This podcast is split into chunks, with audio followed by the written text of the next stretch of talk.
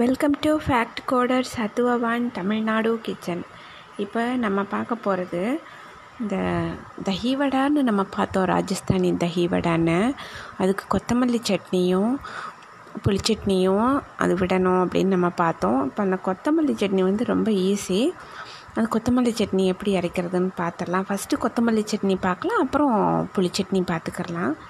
கொத்தமல்லி சட்னிக்கு ஃபஸ்ட்டு ஒரு ஹாஃப் கப்பு கொத்தமல்லி தலையெல்லாம் க்ளீன் பண்ணி வச்சுக்கோங்க. நல்லா ரெண்டு மூணு தடவை வாஷ் பண்ணிவிட்டு இதுக்கு ஒரு ஒரு ஒரு பச்சை மிளகாய் எடுத்துக்கோங்க. ஒரு பல் பூண்டு எடுத்துக்கோங்க. அப்புறம் கொஞ்சம் உப்பு. அப்புறம் வறுத்து வறுத்து அரைச்ச ஜீரா பவுடர் அதாவது சீரகத்தூள் இருக்கு இல்லையா?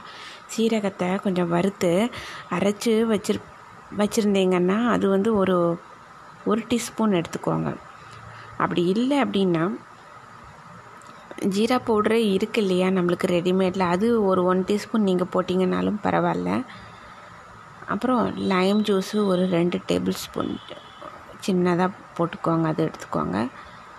அப்புறம் இது எல்லாமே போட்டுட்டு நீங்கள் இதுக்கு வந்து ஒரு ஒரு டீஸ்பூன் தண்ணியோ ரெண்டு டீஸ் டேபிள் ஸ்பூன் தண்ணியோ விட்டுருங்க இதுக்கு. அரைக்கும் போது இது எல்லாமே ஒன்று அதாவது இந்த கொத்தமல்லி சி கொத்தமல்லி தழை பச்சை மிளகா ஒரு பச்சை மிளகா பூண்டு ஒன்று உப்பு சீரகத்தூள் ஒரு டீஸ்பூனு எலும்பிச்சம்பழம் ஜூஸு எல்லாத்தையும் ஒரு ஜாரில் போட்டு நீங்கள் ஒரு நல்லா அடிச்சிடுங்க. நீங்கள் மிக்சியில் போட்டு கிரைண்டரில் கிரைண்ட் மிக்சர் கிரைண்டர் இருக்கு இல்லையா? அதில் போட்டு நல்லா அடிச்சிடுங்க. பேஸ்ட் மாதிரி வரும். இதுதான் வந்து கொத்தமல்லி சட்னி இது.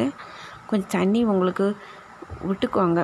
ஒரு ரெண்டு டீஸ்பூன் அளவுக்கு இதுக்கு விட்டுக்கரலாம் தண்ணி தாராளமாக நல்லா கெட்டியாக அரைச்சி வச்சுக்கோங்க இதை.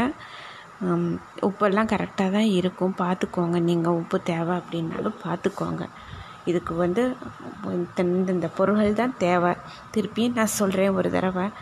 ஒரு அரை கப்பு கொத்தமல்லி தலை ஒரு பச்சை மிளகா ஒரு பூண்டு அப்புறம் கொஞ்சம் உப்பு. பூண்டு சேர்க்குறவங்க பூண்டு சேர்த்துக்குவாங்க இல்லாட்டி விட்டுருங்க நீங்கள் பூண்டு சேர்க்க மாட்டோம் அப்படின்னா விட்டுடுங்க. பூண்டு சேர்த்துக்கிறவங்க ஒன்று சேர்த்துக்கோங்க.